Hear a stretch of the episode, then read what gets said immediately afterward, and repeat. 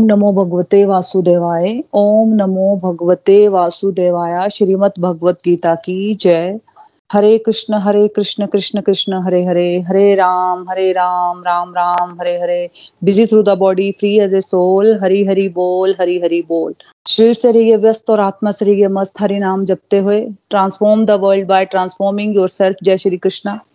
न शस्त्र पर, न शास्त्र पर, न धन पर, ना ही किसी युक्ति पर। हे प्रभु, मेरा जीवन तो आश्रित है। प्रभु, केवल और केवल आपकी कृपा शक्ति पर। हरि हरि बोल एवरीवन हरी हरि बोल। जय श्री कृष्णा। ओम नमो शिवाय। आज के सत्संग में आप सबका स्वागत है और जो पॉडकास्ट पे हम लोगों को सुन रहे हैं, उनका भी बहुत बहुत स्वागत है। चैप्टर थ्री कर्म योग हम कर रहे हैं। उसमें हमने लास्ट फ्राइडे हमने तीन वर्सेस किए थे।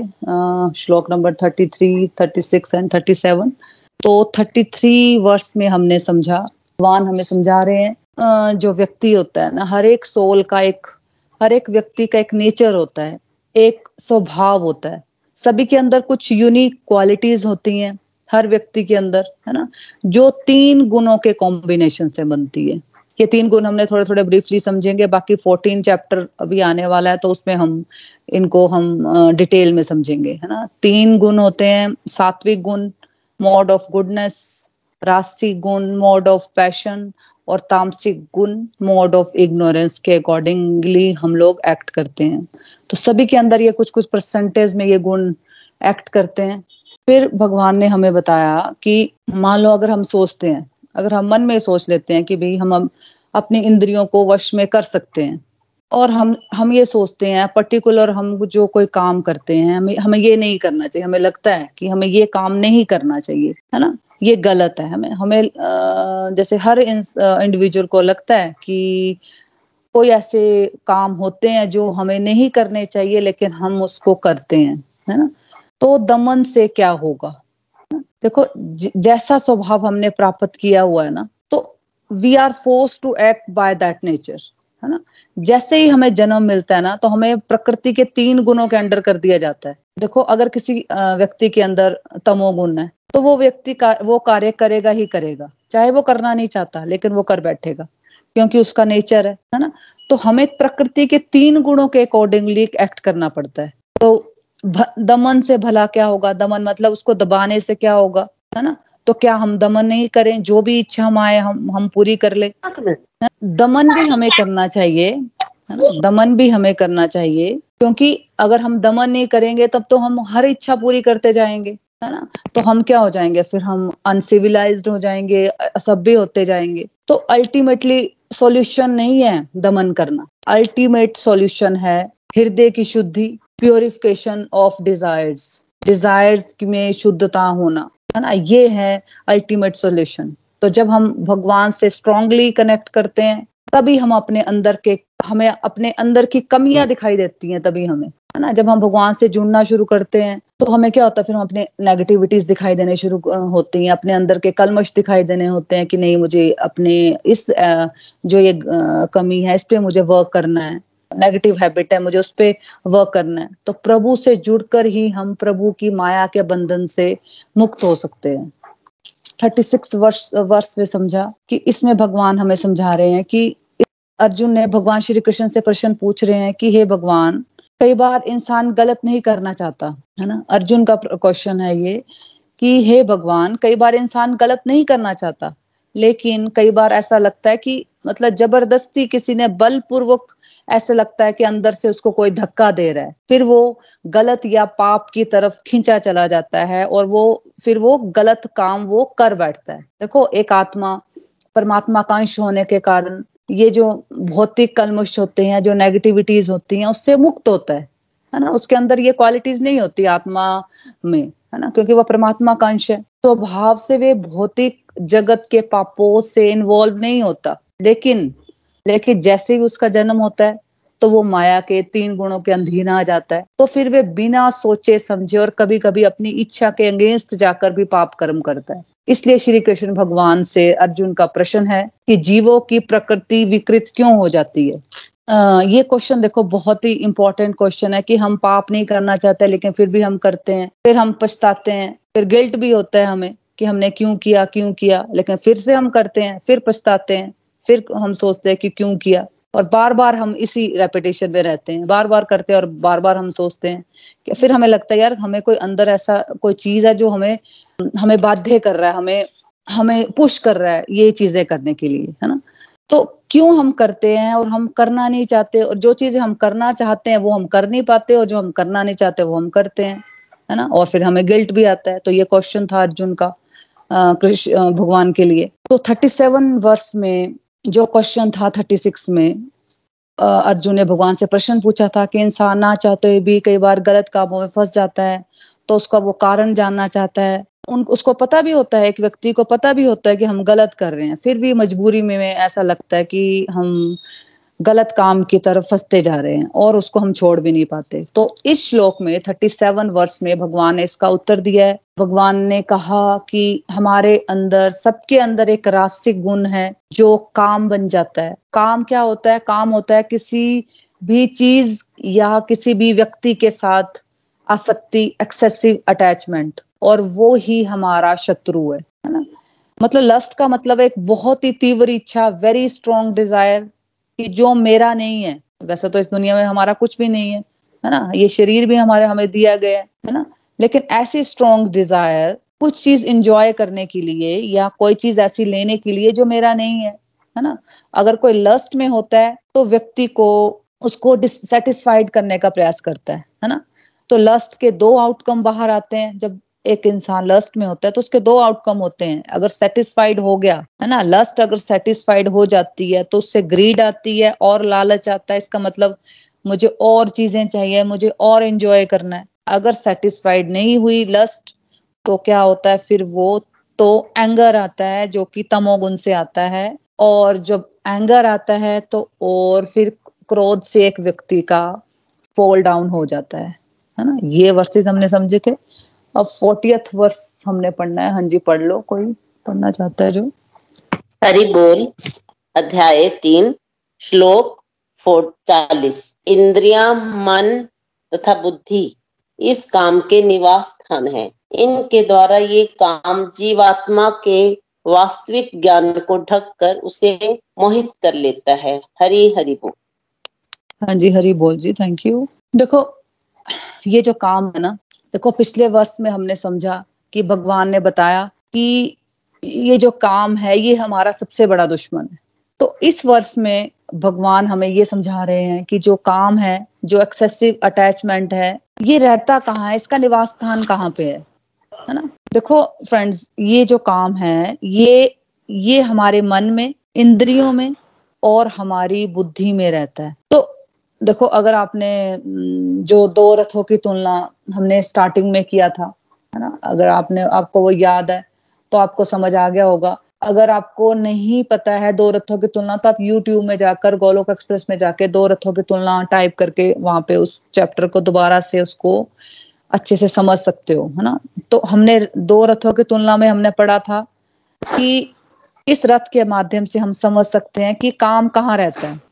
हमने दो रथों की तुलना में हमने समझा था कि काम कहाँ रहता है। ये जो घोड़े हैं, है ना, जो इंद्रियों को रिप्रेजेंट करते हैं, है ना, जिसमें जो श्री कृष्ण और अर्जुन का जो रथ था, उसके जो घोड़े हैं, वो किसको रिप्रेजेंट करता है? वो इंद्रियों को रिप्रेजेंट करता है। उसमें भी काम है। जो घोड़ों की लगाम है, मन, है ना, उसमें भी काम है। और जो सारथी है, दूषित बुद्धि है उसमें भी काम है।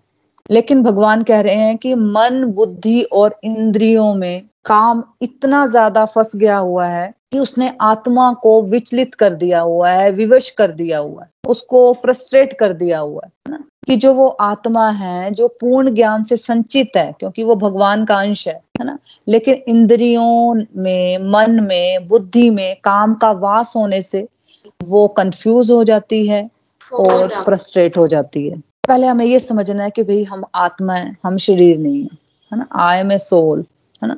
हमें एक शरीर दिया गया है हमारे कर्मों के अनुसार। तो मन, बुद्धि और जो इंद्रियाँ हैं, वो हमारे सूक्ष्म शरीर का पार्ट है। वो हम नहीं है है ना? जैसे हम समझ लेते हैं ना कि अब मेरा मन कर रहा है कि मेरा कुछ खाने का मेरा मन कर रहा है, मैं टीवी देख लूँ मेरा मन कर रहा है, मैं सो जाऊँ मेरा मन कर रहा है कि मैं फेसबुक या व्हाट्सएप पे ही दो दो तीन तीन घंटे लगा दूँ। तो भाई वो मेरा मन बोल रहा है, मैं नहीं बोल रही, मैं तो एक आत्मा हूँ। लेकिन हम क्या करते हैं वो मन के अकॉर्डिंगली वो जो हमारा मन फोर्स कर रहा होता है ना, हम वो कामों में इन्वॉल्व हो जाते हैं, है ना? हमारी इंद्रियाँ बोलती हैं, आँखें बोलती हैं, चलो टीवी देख लो, हमारा हाथ बोलते हैं कि चलो कुछ बना लो कुछ खा के है ना? तो हम उस, उन चीज़ों में इन्वॉल्व होते होते रहते हैं।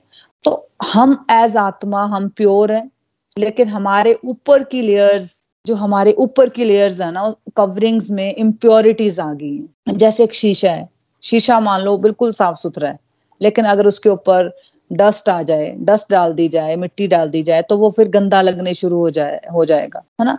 तो हमारे ऊपर आत्मा में भी काम के रूप में इम्प्योरिटीज की मिट्टी पड़ी हुई है।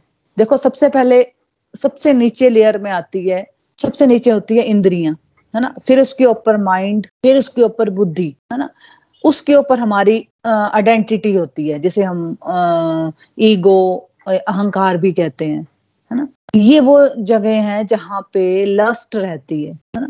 जो काम रूपी शत्रु है ना, उसने बद्ध जीव के शरीर के विभिन्न स्थानों पर अपना अधिकार कर लिया होता है है ना? इस श्लोक में भगवान श्री कृष्ण उन स्थानों के बारे में बता रहे हैं, जिससे कि शत्रु को जीतने वाला ये समझ ले कि शत्रु है कहाँ पे, है ना? पहले हमें पता होगा कि हमारे शत्रु है कहाँ पे, तभी तो हम उनको मार सकते हैं ना?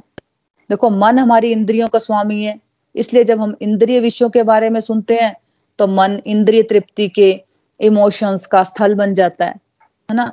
इंद्रियों को भी अपने भोग की विषय वस्तु चाहिए, मन को भी चाहिए कुछ बढ़िया सोचने को, कुछ अच्छा आनंद लेने के लिए। फिर आ जाती है बुद्धि। देखो, अगर कोई व्यक्ति बुद्धि का प्रयोग करता है, जैसे देखो कुछ लोग ज्ञान को प्राप्त करते हैं एंटरटेनमेंट के लिए ट्रांसफॉर्मेशन के लिए नहीं है ना? तो वो बुद्धि की इंद्रिय तृप्ति है है ना? इसी तरह मन उन चीज़ों में इन्वॉल्व होता है जिसमें उसे मज़ा आता है है ना? जैसे कुछ लोग आ, सोचते रहते हैं मन में ख्याली पुलाव बनाते रहते हैं है ना? तो वो मेंटली इंजॉय करते रहते हैं सेंसेस इंद्रिय विषयों में लगी रहती है इसलिए काम वहाँ भी होता है और ईगो में भी लस्ट होता है है ना? ईगो बेसिकली आइडेंटिटी है। है ना? जैसे कि मैं मैं बोलती हूँ कि मैं गर्ल हूँ, मैं लड़का हूँ, मैं गोरी हूँ, मैं पतली हूँ, है ना? जैसे जो जो भी हम अपने आइडेंटिटी हम जो भी सोचते हैं ना अपने बारे में, मैं ऐसी हूँ, मैं वैसी हूँ, मैं अच्छी हूँ या बुरी हूँ, कुछ भी तो वो हमारी आइडेंटिटी है। फिर सोल आती है, फिर सबसे बाद में सोल आती है ना? तो ये कवरिंग्स है सोल की सारी, है ना? बुद्धि आत्मा के सबसे निकट है, लेकिन जब बुद्धि में काम आ जाता है तब आत्मा प्रभावित होती है, जिससे उसमें अहंकार उत्पन्न होता है है ना? और ईगो और इंटेलिजेंस से एक्चुअली सोल बिल्कुल बिल्कुल जुड़ी हुई है है ना? उसके पास में रहती है बिल्कुल ईगो और इंटेलिजेंस, है ना? इसलिए हम देखते हैं कि जब तक ये इंद्रियाँ, मन, बुद्धि, अहंकार अशुद्ध रहेंगी, है ना? इसकी वजह से जो हमारी चेतना है कॉन्शियसनेस है, वो भी दूषित ही रहेंगी। तो हम सबको समझना है, अगले श्लोक में भगवान हमें समझाएँगे किस तरह से हम इस इम्प्योरिटी इस इम्प्योरिटी से जो ये जो काम है, जो हमारी इंद्रियों में, मन में और बुद्धि में बैठा हुआ है, उस काम को हम कैसे मार सकते हैं, इस इम्प्योरिटी से हम बाहर कैसे निकल सकते हैं। हाँ जी नेक्स्ट श्लोक पढ़ लो last last verse of the chapter इस प्रकार हे महाबाहु अर्जुन, अपने आप को भौतिक इंद्रियों, मन और बुद्धि से परे जानकर और मन को सावधान आध्यात्मिक बुद्धि, कृष्ण भावना, अमृत से स्थिर करके आध्यात्मिक शांति द्वारा इस काम रूपी दुर्जय शत्रु को जीतो। हरि हरि बोल। हरि हरि बोल। आध्यात्मिक शक्ति द्वारा इस काम रूपी दुर्जय शत्रु को जीतो। तो भगवान ने देखो, इस श्लोक में बताया है कि जो हमारा सबसे बड़ा शत्रु है ना, वो काम है वो बता दिया हमें, है ना। अब उससे हम जीत कैसे सकते हैं? पहले तो हमें भगवान ने ये बता दिया कि हमारा सबसे बड़ा शत्रु क्या है है ना? सबसे बड़ा शत्रु है हमारा काम एक्सेसिव अटैचमेंट है ना? अब भगवान हमें इस श्लोक में हमें बता रहे हैं कि हम उससे जीत कैसे सकते हैं। देखो, इस श्लोक को हम तीन भागों से समझेंगे। तो पहली लाइन में कि अपने आप को भौतिक इंद्रियों मन और बुद्धि से परे जानकर। भगवान क्या कह रहे हैं कि अपने आप को दिव्य समझो, है ना? क्योंकि एज आत्मा एज सोल हम न तो बुद्धि है और ना ही मन है और ना ही इंद्रिय है। ये सारी चीज़ें हमारी दास हैं, है ना? लेकिन हम क्या करते हैं? हम इनके अकॉर्डिंगली चलते हैं। हम अपने इंद्रियों के, अपने मन के, अपने बुद्धि के अकॉर्डिंगली चलते हैं, है ना? तो हमें पहले ये समझना है देखो, ये सब चीज़ें अभी ये नहीं है कि अभी समझ आज ही चैप्टर पढ़ा हमने, आज ही श्लोक पढ़े तो आपको समझ आ गई, है ना? देखो, पहले थ्योरी में समझ, समझनी पड़ेगी हमें चीज़ें, है ना? फिर अगर कुछ थ्योरी में पता होगा, तभी तो हम प्रैक्टिकली कुछ उतार पाएँगे ना। तो पहले हमें ये समझना है कि हम आत्मा है, हम दिव्य हैं, है ना? हम इंद्रियों, मन और बुद्धि के बोस हैं, स्वामी हैं, है ना? ये हमारे सेवक हैं, हम इनके सेवक नहीं हैं, है ना? ये हमारे बॉस नहीं है। इतना हमें समझना पहले, है ना? पहली लाइन का मतलब ये हो गया। ये फ़र्स्ट स्टेप है। फिर सेकंड स्टेप है कि मन को सावधान, आध्यात्मिक बुद्धि, कृष्ण भावनामृत से स्थिर करके, देखो, इसमें भगवान बता रहे हैं कि अपने मन को स्थिर करो, है ना? अपनी बुद्धि में स्पिरिचुअलिटी को लाकर डिवोशन को, भक्ति को लाकर, भगवान श्री कृष्णा को लाकर अपने मन को स्थिर करो। लेकिन अब हम बोलेंगे, ये हो कैसे सकता है? है ना? ये कैसे होगा? ये तो हमने सिर्फ़ सुन लिया कि भगवान को अपनी बुद्धि में लाए कैसे? देखो जैसे जैसे हम अपनी डिवोशनल एक्टिविटीज़ इंक्रीज करेंगे, है ना? चैंटिंग करेंगे, भगवत गीता में सुनेंगे, पढ़ेंगे, समझेंगे, है ना? तो इन चीज़ों को जब हम अलग अलग तरह से अपने जीवन में उतारेंगे ना, उससे क्या होगा? उससे हमारी बुद्धि में भगवान आएँगे, शुद्धता आएगी प्योरिटी आएगी स्पिरिचुअलिटी आएगी। और जितना जितना परसेंटेज में आप प्योरिटी को अचीव करोगे अपनी बुद्धि में, उतना उतना आपका मन स्टेबल होना शुरू हो जाएगा, है ना? ये होगा स्टेप टू अब स्टेप थ्री आध्यात्मिक शक्ति द्वारा इस काम रूपी दुर्जय शत्रु को जीतो। देखो, अब हम यही चीज़ हम करते रहेंगे, है ना? समझी, अब हम, हमने तो हम इस, इन चीज़ों को बार बार सोचते रहेंगे मन में और उसको उतारने भी शुरू हो जाएँगे, है ना? साल, दो साल ये चीज़ें रेपिटेडली हम समझते जाएँगे, सुनते जाएँगे, है ना? तो जो आत्मा कमज़ोर हो गई थी ना, अब वो, अब उसको खाना मिलना शुरू हो जाएगा, है ना? मतलब जो अध्यात्म का खाना होता है, वो जब सोल को मिलता रहेगा, भक्ति का खाना जब एक सोल खाती रहेगी तो आत्मा क्या होती है, फिर स्ट्रांग हो जाएगी, है ना? अभी तक क्या कि कर दिया होता है हमने? अपने मन की बातें कर करके, अपने इंद्रिय विषयों के बारे में सोच सोच के हम लोगों ने अपनी आत्मा को विचलित कर दिया होता है है ना?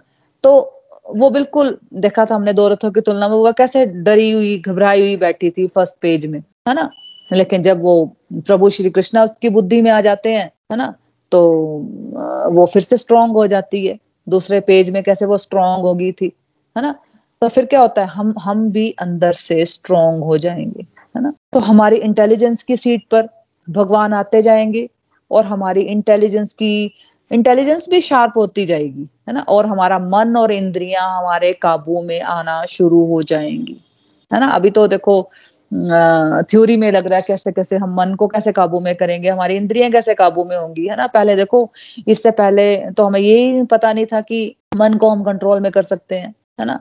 हम अपनी इंद्रियों को कंट्रोल में कर सकते हैं। यही नहीं पता था कि हम अपने मन के अकॉर्डिंग चले हुए हैं। ये सारा जो भगवान, गीता में हमें ज्ञान मिल रहा है तो भाई ये सिर्फ़ ज्ञान मिल रहा है तो उसको हमें अप्लाई भी करना है जीवन में, है ना? तो सबसे पहले हमें पता लगने शुरू हो गया कि एक्चुअली ये काम क्या है। हमें देखो, फ़र्स्ट सबसे पहले ये पता लगने शुरू हो जाएगा कि ये काम होता क्या है है ना? किन चीज़ों को लेकर हम लेकर हम बहुत ज़्यादा अटैच्ड हैं, जो हमारे लिए अच्छी नहीं है। है ना? स्टेप वन में हमें डायग्नोज होना शुरू हो जाता है। हमें पता लगने शुरू हो जाता है स्टेप वन में। उसके बाद हमें इतनी आध्यात्मिक शक्ति मिलेगी अंदर से, है ना? हमारी विल पावर इतनी स्ट्रांग हो जाएगी कि हम उन हम उन चीज़ों को पहचान कर उसको मार सकते हैं, है ना? मार सकने का मतलब ये हुआ कि हम अपनी जो नेगेटिव क्वालिटीज हैं है ना, जो हमें पता चल जाता है कि हमें कोई गुस्सा है, किसी में कंपैरिजन ज़्यादा होता है, किसी में ईर्ष्या ज़्यादा होती है है ना, सब में होता तो सब में सब कुछ है ना, लेकिन किसी में कुछ ज़्यादा चीज़ है, किसी में कुछ कम है है ना तो हम, लेकिन जब हमें पता चल गया तो हम उन नेगेटिव क्वालिटीज को हम किल कर सकते हैं, है ना, उसको हम बदल सकते हैं, है ना, उसको हम धीरे धीरे परसेंटेज में कम करना शुरू कर देते हैं और अपनी लाइफ के पॉजिटिव लाइफ को पॉजिटिव ट्रैक पर ला सकते हैं। और ये तभी हो पाएगा जब हम मेहनत करेंगे डिवोशन में थोड़ा आगे बढ़ेंगे, है ना? देखो, बहुत सारे लोग सोचते हैं कि ठीक है डिवोशन करने का भी टाइम नहीं है है ना? ये तो अभी इतना जल्दी कैसे करेंगे? ये तो बुढ़ापे की बातें ये तो सब, अभी तो हमें अपनी लाइफ को एंजॉय करना है। है ना? अभी तो वो होता है ना फिल्मी फिल्मी स्टाइल वाली बातें होती कि ज़िंदगी ना मिलेगी दोबारा भाई पहले एंजॉय कर लो जीवन को है ना? तो अभी तक सभी हम एंजॉय कर रहे थे तो, तो क्या हमने जीवन में एंजॉय किया? कर पाए हम है ना? फिर तो हमें एंजॉय हम खुशी हम हैप्पी रहने चाहिए थे आज तक है ना? कोई दुखी नहीं होना चाहिए था है ना? अगर हम लाइफ को एंजॉय कर रहे थे अभी तक फिर तो हम खुशी रहने चाहिए था ना? तो क्योंकि हम भगवान से जुड़े हुए नहीं है तो फिर तो हमें बुढ़ापे में करनी है ना, ये तो हमें जब सत्तर, पचहत्तर साल के हो जाएँगे, फिर हमें कभी हम मरने मरने लगेंगे तो हमें अठारवा अध्याय पढ़ाने शुरू कर देगा कोई, है ना? तो क्या आपको लगता है कि अभी हमें इतना मुश्किल लग रहा है भगवत गीता को समझना? तो हमें, हम क्या सोच सकते हैं कि हमें, जब हम लाइफ के सबसे मुश्किल एग्ज़ाम में बैठे होंगे तो क्या हम भगवान को याद कर पाएँगे? है ना? तब भी हम वही अपने जो जीवन भर हमने किया ना, हम वही चीज़ें कर कर रहे होंगे। मेरे बच्चे का क्या होगा, मेरी प्रॉपर्टी का क्या होगा, है ना? उसका क्या होगा, मेरे हस्बैंड का क्या होगा, मेरी वाइफ का क्या होगा, मेरे, उसका क्या होगा, है ना? तब भी हम यही चीज़ें कर रहे होंगे, है ना? तो भाई अब हमें समझ लिया है हमें। देखो, अर्जुन की एज क्या थी? जब अर्जुन को भगवत गीता का ज्ञान मिला, तब उसकी एज क्या थी, है ना? बिल्कुल यंग एज में था और जब वो बिल्कुल फ्रस्ट्रेटेड था चैप्टर वन में, है ना? जैसे उसको भगवान ने भगवत गीता का ज्ञान दिया तो कैसे वो स्ट्रोंग हो गया? है ना, उसकी आत्मा बिल्कुल स्ट्रोंग होगी और वो बिल्कुल ऐसे बोलने लगा कि भाई, अब भगवान, आप मुझे बताओ मुझे क्या करना चाहिए, है ना? अब मैं बिल्कुल जो आप बोल रहे हो, मैं वो ही करने को तैयार हूँ, है ना? एक घंटे में वो जो फोर्टी फाइव मिनट में जो भगवत गीता का ज्ञान दिया था भगवान ने अर्जुन को तो उसमें जब उसने सुना तो उसने एटीन चैप्टर में उसने यही बोला कि, प्रभु, अब मैं बिल्कुल तैयार हूँ, आप जो बोलोगे, मैं वो ही करूँगा। है ना? तो वो फिर क्या किया? भगवान को उसने बुद्धि में बिठाया और वो अपने जीवन के हर युद्ध को वो जीत पाया, है ना? तो हम भी हमारे जो जो हमारा कर्म क्षेत्र, जो हमारी कर्म भूमि है है ना? जो, हर इंसान की अपनी देखो कर्म भूमि है ना? हमारा, जैसे हम लेडीज़ हैं, हम हाउस वाइफ्स हैं तो हमारा घर ही हमारी कर्म भूमि है, हमारी किचन हमारी कर्म भूमि है तो हम इसको भी साथ साथ में हम, इसमें भी बेस्ट कर पाएँगे और भगवान को भी याद कर पाएँगे, है ना? देखिए डिवोशन कोई स्पेयर टायर नहीं है। डिवोशन वो पेट्रोल है जो हमारी गाड़ी को चलाने में मदद करता है है ना? इसके बिना गाड़ी चल ही नहीं सकती हमारे जीवन की, है ना? हमें वो विल पावर ही नहीं होगी, पॉजिटिव एनर्जी नहीं होगी अपने लाइफ को, के स्ट्रगल्स को हम कैसे डील करेंगे, है ना? और सबसे बड़े बड़ी स्ट्रगल्स तो हमारे अंदर ही चल रही होती हैं, है ना? अगर उसकी जो नेगेटिव क्वालिटीज उसके गौरव, अगर हमारे जो नेगेटिव क्वालिटीज हैं, हमारे जो कौरव हैं, हमारे जो रावण हैं, वो उस पर हावी होगी, है ना? अगर हमारे ऊपर वो हावी होगी तो फिर हम कैसे परफॉर्म कर पाएँगे अपनी फैमिली लाइफ और कैरियर में है ना? तो इस श्लोक में प्रैक्टिकली भगवान ने हमें समझाया है स्टेप वन हमें समझना है कि हम आत्मा है, हम दिव्य हैं। है ना? और मन, बुद्धि और इंद्रियाँ हमारी दास हैं। स्टेप टू हमें मेहनत करनी है डिवोशन में, जिससे हमारी इंटेलिजेंस हमारी बुद्धि में प्रभु श्री कृष्ण आएँगे प्योरिटी आएगी, भक्ति आए और भगवान आए, है ना? स्टेप थ्री जब हम ये करते चलेंगे, बार बार बार बार करते चलेंगे, है ना? कंटिन्यूसली है ना? कंटिन्यूसली करते चलेंगे तो फिर क्या होगा? हमारा मन स्थिर होगा, हमारे अंदर आध्यात्मिक शक्ति आएगी जिससे कि हम अपनी सारी नेगेटिव क्वालिटीज को मारकर एक बेहतर एक बेहतर डिवोटी बन सकते हैं, एक बेहतर इंसान बन सकते हैं। तो अपनी लाइफ की सारी ड्यूटीज़ को अच्छी तरह से हम फिर परफॉर्म कर सकते हैं। पीसफुली पीसफुली और साथ साथ में हम भगवान के धाम की ओर भी अग्रसर हो सकते हैं। तो फाइनली हमने भगवत गीता के थर्ड चैप्टर हमें ये गाइड करता है कि हमें भगवान श्री कृष्णा से जुड़ना है। अपने आप को प्रभु का सेवक मानना है, प्रभु को स्वामी मानना है है ना? भौतिक जीवन में देखो, मनुष्य जो मटेरियल वर्ल्ड है ना, उसमें एक व्यक्ति काम तथा जो, काम जो हमने समझा है ना, काम तथा प्रकृति पर स्वामी पाने की इच्छा से प्रभावित होता रहता है है ना? स्वामित्व जो हम पाना चाहते हैं मटेरियल वर्ल्ड में और तृप्ति की इच्छाएँ ही हमारी परम शत्रु हैं। लेकिन प्रभु की शक्ति से उनके साथ जुड़कर ही एक व्यक्ति इंद्रियों, मन, बुद्धि पर कंट्रोल कर सकता है। इसके लिए देखो, हमें अपनी ड्यूटीज़ को बंद करने की ज़रूरत नहीं है है ना? बल्कि धीरे धीरे हमें अपनी लाइफ में स्पिरिचुअल एक्टिविटीज़ इंट्रोड्यूस करनी है चैंटिंग करनी है और भगवत गीता पढ़नी है है ना? श्रीमद भगवत गीता की जय। हरे कृष्ण हरे कृष्ण कृष्ण कृष्ण, हरे हरे। हरे राम हरे राम राम राम, हरे हरे। Busy through the body, free as a soul hari hari bol hari hari bol transform the world by transforming yourself जय श्री कृष्णा, हरी हरि बोल। तो फ्रेंड्स आज के सत्संग से आपने क्या सीखा? या आपका कोई डिवाइन एक्सपीरियंस हो तो आप शेयर कर सकते हो, हरि हरि बोल जी। हरी बोल। आज का आपका सेशन बहुत ही अच्छा था। और ये जो थर्ड चैप्टर है, कर्म योग, ये मेरे को बोलते ना फेवरेट है मेरा बहुत, क्योंकि इसमें हमें श्री कृष्णा ने अर्जुन के माध्यम से हमें हर चीज़, हर बात, जैसे होता है ना कि हमें क्या कर्म करने हैं, क्या नहीं करने हैं, सारे हमारे थॉट्स क्लियर हुए।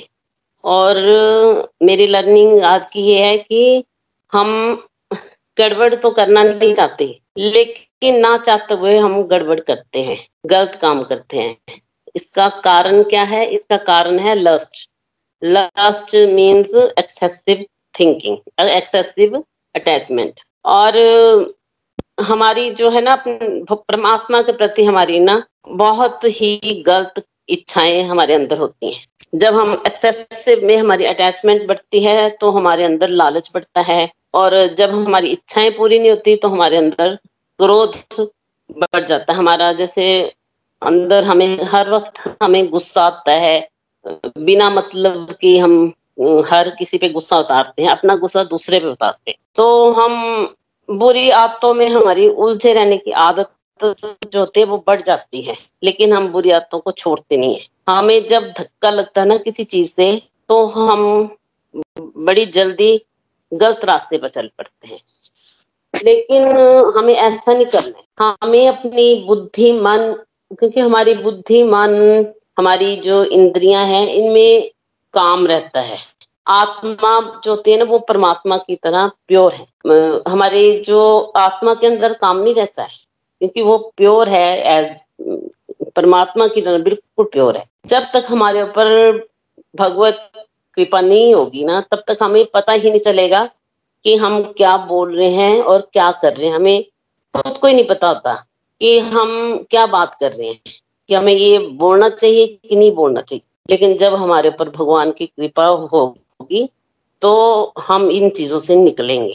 और सबसे पहले हमें अपने आप को मन, बुद्धि, इंद्रियों से परे जानना है। परे मीन्स कि हमें इन मन बुद्धि इंद्रियों को अपना दास बनाना है। क्योंकि हम एक आत्मा है, जैसे मैं एक आत्मा हूँ, जैसे गाड़ी को हम अपने मुताबिक चलाते हैं तो वो मैं नहीं चला रही, वो हमारे अंदर आत्मा है, वो स्टेयरिंग हमारे आत्म हाथ में होता है, लेकिन चलाने वाला परमात्मा है।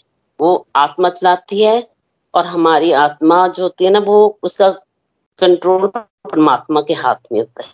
तो ये हमें रेगुलर सत्संग, सेवा, सदाचार, साधना, इसमें ध्यान लगाना है। इसमें हम अगर ध्यान लगाएँगे तो हमारा मन जो है वो स्टेबल रहेगा और हम, हमारे मन की प्रोग्रेस होगी। तो इससे हमें शांति महसूस होती है। अगर हमारे मन में स्टेबिलिटी आती है, हमारे अंदर प्रोग्रेस होती है जब तो हमें शांति महसूस होती है। आध्यात्मिक शक्ति मिलती है, आध्यात्मिक शक्ति हमारी बढ़ती है। और नेगेटिविटी में भी हमें पॉजिटिविटी दिखना शुरू होती है। क्योंकि जब तक हम गोलोक से नहीं जुड़े थे तो ये सारी कमियाँ जो है, ये सब हमारे अंदर थी। लेकिन आहिस्ता आहिस्ता हम इनसे निकल पा रहे हैं। अभी भी फंसे हैं, लेकिन फिर भी जैसे हंड्रेड परसेंट सेवेंटी परसेंट भी मैं नहीं बोल सकती। ऐसा लगता है फिफ्टी परसेंट हमने इम्प्लीमेंट किया है इसको, अपनी लाइफ में। तो हमारे अंदर चेंजेस आई हैं।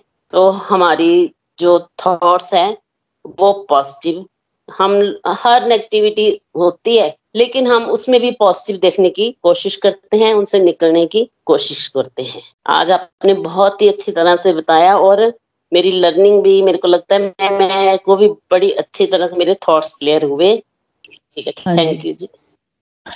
हाँ जी जैसे कि आपने बताया कि आ, बिल्कुल आ, अभी तक हम क्या कर रहे थे है ना? अभी हम सभी सभी हम लोग अभी अपनी मन के अकॉर्डिंग चले हुए थे है ना? मन ने बोल लिया टीवी देख लो तो टीवी देख लिया मतलब पता ही नहीं है ज़िंदगी में करना क्या है है ना? हम सब इसी दिशा में चले हुए थे है ना? और प्रभु ने सच में हमें एक स्वतंत्र इच्छा शक्ति दी है ना तो उसको हम अनुभव भी अब जो भगवत गीता में हम चीज़ें सुन रहे हैं पढ़ रहे हैं तो समझ भी आ रही है कि भाई सच में भगवान जैसे हम अपने अपने बच्चे को हम ज़बरदस्ती प्यार नहीं करवा सकते ना कि नहीं तुम मेरे से प्यार करो ज़बरदस्ती है ना? वैसे ही भगवान भी हमें चाहते हैं कि ये तुम अपनी मर्ज़ी से मेरी तरफ़ से आओ है ना? वो वो हमें कंट्रोल नहीं करते वो हमें आ, मतलब ज़बरदस्ती नहीं बोलते कि तुम मुझसे प्यार करो है ना? भगवान कह रहे हैं कि भाई भगवत गीता में देखो क्लियर इंस्ट्रक्शंस है कि भाई तुम कुछ भी करो सिर्फ़ मुझे ऐड करते जाओ है ना? और यही प्रभु को ऐड करके, प्रभु के प्लेजर के लिए काम करना ही कर्म योग है। यही हमने इस चैप्टर में समझा, है ना? और आपके बहुत ही ब्यूटीफुल अंडरस्टैंडिंग बनी है। बहुत अच्छा रिव्यू दिया आपने। थैंक यू सो मच बस आप थोड़ा सा रेगुलर आया करो, है ना? हरी बोल। हाँ जी मास्टर जी, आ रही आवाज़ आपकी। आज का सत्संग बड़ा ही अच्छा था। मैं क्या बताऊँ, बहुत ही अच्छा था कि आपने काम के बारे में बताया कि काम जो है, हमारी इंद्रियाँ, मन, बुद्धि में रहता है। काम, इंद्रियाँ, मन, बुद्धि की इच्छाओं को ग्रस्त रहता है, मोहित करता रहता है। हमें इसके लिए ये करना है कि हमें दिव्य बनना है और अपनी इंद्रियों को वश में करना है। इसके लिए हमें क्रोध, अहंकार, मोह, ममता, फालतू की इच्छाओं और ईश्वर द्वेष को छोड़ेंगे तब ही हम शुद्ध होंगे। इसके लिए हमें मोना जी काम करना है तो भगवान को अर्पित करके करना है और भगवान को बुद्धि में बिठाना है। ताकि हमारे भगवान से ही प्रार्थना करनी है हे भगवान हम हमसे कोई गलत काम ना हो। हमें चिंतन करना है चिंता को छोड़ना है। नाम जाप जितना करेंगे हम उतने हम शुद्ध होंगे और भगवान को धन्यवाद हमेशा देते रहना है। हमें आत, हम हमें आत्मा को शुद्ध जानकर बुद्धि द्वारा मन को वश में करना है। तभी हम शुद्ध होंगे और भगवान को अर्पित होंगे। हरि बोल। हरी हरी बोल, हरी हरी बोल thank you thank you so much Masi ji. बिल्कुल पूरा चैप्टर का पूरा आपने क्रक्स बता दिया। बिल्कुल हमें ऐसे ही करना है, बस देखो, सब कुछ कुछ समझ नहीं आया, लेकिन इतना समझ आ गया ना कि भाई हमें हर एक्टिविटी में हमें प्रभु को ऐड करना है है ना? कोई भी काम करना है, प्रभु के प्लेजर के लिए करना है है ना? कि मैं प्रभु को, अभी तक क्या कर रहे थे हम? हम अपनी दुनियादारी को खुश कर रहे थे, अपने आप को खुश कर रहे थे। ना दुनियादारी खुश हुई, ना खुद खुश हुए, है ना? तो अब क्या करना है कि भाई अब ये चीज़ें करनी है कि मेरे को वो काम करने हैं जो मैं प्रभु को खुश कर सकूँ। क्या मेरे काम वैसे हैं? क्या मेरे इच्छाएँ वैसी हैं जो प्रभु को खुश करती हैं कि वो इच्छाएँ हैं जो मैं अपने आप को खुश कर रही हूँ या अपनी फैमिली को ही सिर्फ़ खुश करी जा रही हूँ, है ना? तो हमें सबके वेलफेयर के लिए काम करना है और प्रभु की प्रसन्नता वाले कार्य करने हैं। तो प्रभु अपने आप ही खुश होंगे और जो हमें हमें कुछ भी मांगने की ज़रूरत नहीं पड़ती पर प्रभु से, है ना? प्रभु खुद ही देते हैं। थैंक यू सो मच मासी जी। हाँ जी, ठीक है। हाँ जी, ममता जी, आप कुछ कहना चाहते हो शायद? हरे, हरि बोल, हरे, हरि बोल जी। हरे कृष्ण हरे कृष्ण कृष्ण कृष्ण, हरे हरे। हरे राम हरे राम राम राम, हरे हरे। भागवत भगवान की जय। आज की लर्न, आज की आपने जो श्लोक है, बहुत ही अच्छी तरह समझ आए मोना जी। आज हमें ये बताया, आज भगवान ये बता रहे हैं कि हमें अपनी जो है एक्सेसिव अटैचमेंट को छोड़ना है और अपनी मन को स्थिर करना है। अपनी मन को हम क्या स्थिर करेंगे? जब हम भगवान की तरफ़ अपना ध्यान अधिक से अधिक नाम जापे, उनकी तरफ़ करेंगे तो हमारी बुद्धि स्थिर होगी तो तभी हम भगवान की तरफ़ बढ़ सकते हैं। भगवान की एक्टिविटी जितनी करेंगे तो हमारी बुद्धि स्थिर होगी। भगवत गीता के बारे में तो पहले भी सुना था, पर इस तरह से पढ़ा जाता है और इस तरह से हमें ये, ये बातों का पता चला ये हमें अभी भगवत गीता के पढ़ने से ही पता चला है। बहुत बहुत धन्यवाद मोना जी आपका। बस हमें अपनी स्पिरिचुअल एक्टिविटीज़ को अधिक से अधिक बढ़ाना है तभी हम एक्सेसिव अटैचमेंट से बच पाएँगे। और मेरी एक मैं अपना एक एक्सपीरियंस शेयर करना चाहती हूँ। मैं जब भी अपने मंदिर जाती हूँ, भगवान जी के विग्रह को देखती हूँ तो मेरे मन में एक ही यही रहता था कि भगवान मैं आपके धाम पता नहीं आ भी पाऊँगी या नहीं आ पाऊँगी। तो जब भी मैंने कोई चीज़ भोग लगानी तो मन में जो वृंदावन में हमारे जो बांकी बिहारी हैं, उनका विग्रह हमारे घर में है तो आँखें बंद करके उनका ध्यान करना और जो जो भी चीज़ हाथ में ली है तो उनको घर से बैठे ही देख करना कि भगवान आप मेरा प्रसाद, मैं तो नहीं आ सकती, उधर भोग लगाओ, जो भी मैं आपको भोग लगा रही हूँ, प्रसाद जो आपको अर्पण किया है, जो भी मैंने अपने हाथों से थोड़ा सा जो भी बनाया है तो क्या हुआ, मेरा बेटा है छोटा, उसके फ्रेंड के मम्मी पापा, वो वृंदावन गए, मुझे पता ही नहीं था कि उसके मम्मी पापा वृंदावन गए हुए हैं तो उन्होंने, देखो भगवान की कृपा देखो कि मैं तो घर से ऐसे हर रोज ही याद करते रहती हूँ कि भगवान पता नहीं मैं आ भी पाऊँगी आपके धाम या नहीं।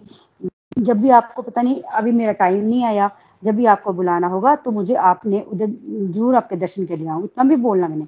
तो वो जो उसके मम्मी पापा थे, वो देखो, आगे भी, वो कहीं आगे पीछे जाते थे। कभी मेरे लिए, हमारे लिए कुछ ना आया अपने मतलब फ्रेंड ने कभी नहीं बोला। इस बार वृंदावन के जो उन्होंने ब्रज, ब्रजरास मिठाई वाला है कोई उधर से मेरे लिए, भगवान के दो पेड़ों के डब्बे मेरे लिए घर आए और उनका बेटा वो खुद देने के लिए आया घर में। जब मैंने वो देखा, मैं एकदम से हैरान हो गई कि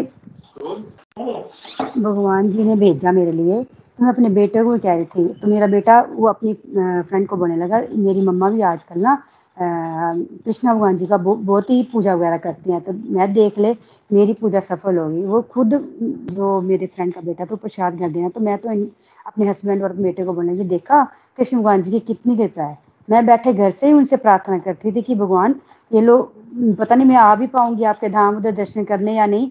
तो देखो, जब हम सच्चे मन से भगवान का कोई भी बात का हम ध्यान करते हैं तो सच में भगवान किसी ना किसी रूप में हमें अपना वो दर्शन देते हैं। हरी हरी हरी बोल हरी हरी बोल हरी हरी बोल। Thank you so much Mamta ji. बिल्कुल बहुत ही प्यारा डिवाइन एक्सपीरियंस था आपका कि कैसे भगवान ने आपके भाव समझे और कैसे आपके लिए घर में ही वृंदावन से पेड़े आ गए है ना? और कैसे फ्रेंड्स आपके जो पहले आपको कभी कुछ नहीं आ, मतलब आया और सीधे डायरेक्ट भगवान के धाम से ही मतलब स्वीट सी भगवान ने भेजी आपको है ना? तो अगर आप देखो, अगली बार तो आप ये डिवाइन एक्सपीरियंस सुना रहे होंगे कि भाई मैं भगवान को रोज बोलती थी कि भगवान मुझे वृंदावन बुलाओ वृंदावन बुलाओ। तो मैं तो वृंदावन भी जाके आ गई, है ना? तो भाई भगवान तो हमारी सारी बातें सुनते हैं, लेकिन हमें ही कहने नहीं आती। पहले तो हम मटेरियल डिज़ायर ही मांगते रहते हैं ना कि मेरे को ये मिल जाए, मेरे फैमिली को ये मिल जाए, हम तो इसी में उलझे होते हैं। लेकिन मैंने भी एक्सपीरियंस किया कि भगवान हर स्पिरिचुअल डिज़ायर हमारी पूरी करते हैं। हर ऐसी इच्छाएँ पूरी करेंगे, वो भगवान की आपको पता भी नहीं चलेगा। है ना? Thank you so much Mamta ji. हाँ जी, कोई और है जो अपनी लर्निंग शेयर करना चाहता है?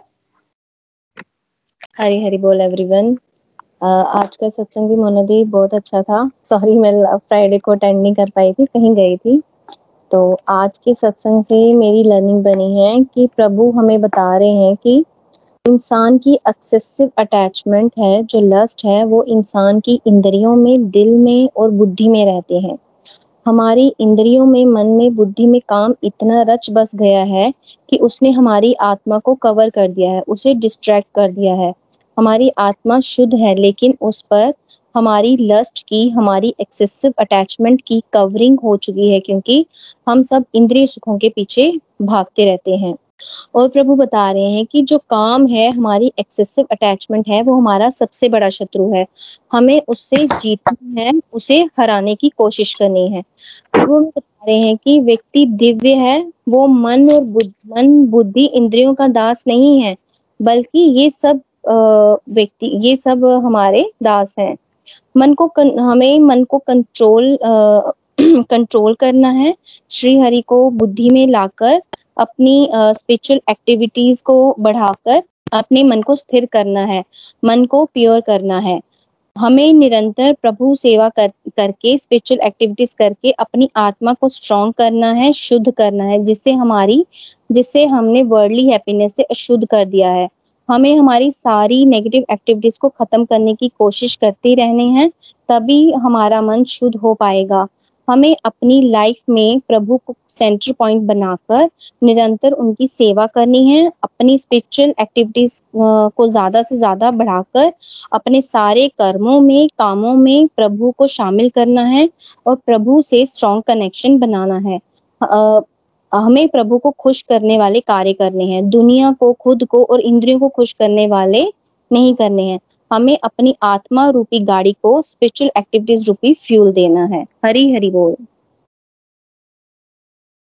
हरी हरी बोल हरी हरी बोल beautiful learnings Pooja ji beautiful learnings बिल्कुल हमें बस अब ये जो हमने कर लिया है अब हमें उससे लर्निंग्स लेनी है कि भाई पहले मैं क्या करती रहती थी है ना? पहले मैं अपने मन को अपने आप को अपने आ, अपने फैमिली को खुश करने में लगी हुई थी है ना? तो लेकिन क्या मैं खुश कर पाई? अब हमें क्या करना है? अब मेरा अल्टीमेट पर्पज होना चाहिए कि मैं ऐसे कौन से कार्य करूँगी जिससे प्रभु को खुश कर सकूँ, है ना? और बिल्कुल हमें इसी भाव से चलते रहना है। नित्य निरंतर मेन है कि हम रेगुलरिटी रखें इस रास्ते में और प्रभु की तरफ़ भी हम डिवोशनल प्रैक्टिस हम अपनी बढ़ाते जाएँ, है ना? Thank you so much Pooja ji. तो ठीक है, फिर हम भजन की तरफ़ बढ़ते हैं। हाँ जी, आप भजन गा लो, माँ। हाँ जी। हरी बोल। राधा अष्टमी की आप सबको बहुत बहुत मुबारक। मैं राधा जी का भजन गा रही हूँ। एक बार तो राधा बन कर देखो, मेरे सांवरिया। राधा यू रो रो कहे। एक बार तो राधा बन कर देखो, मेरे सांवरिया।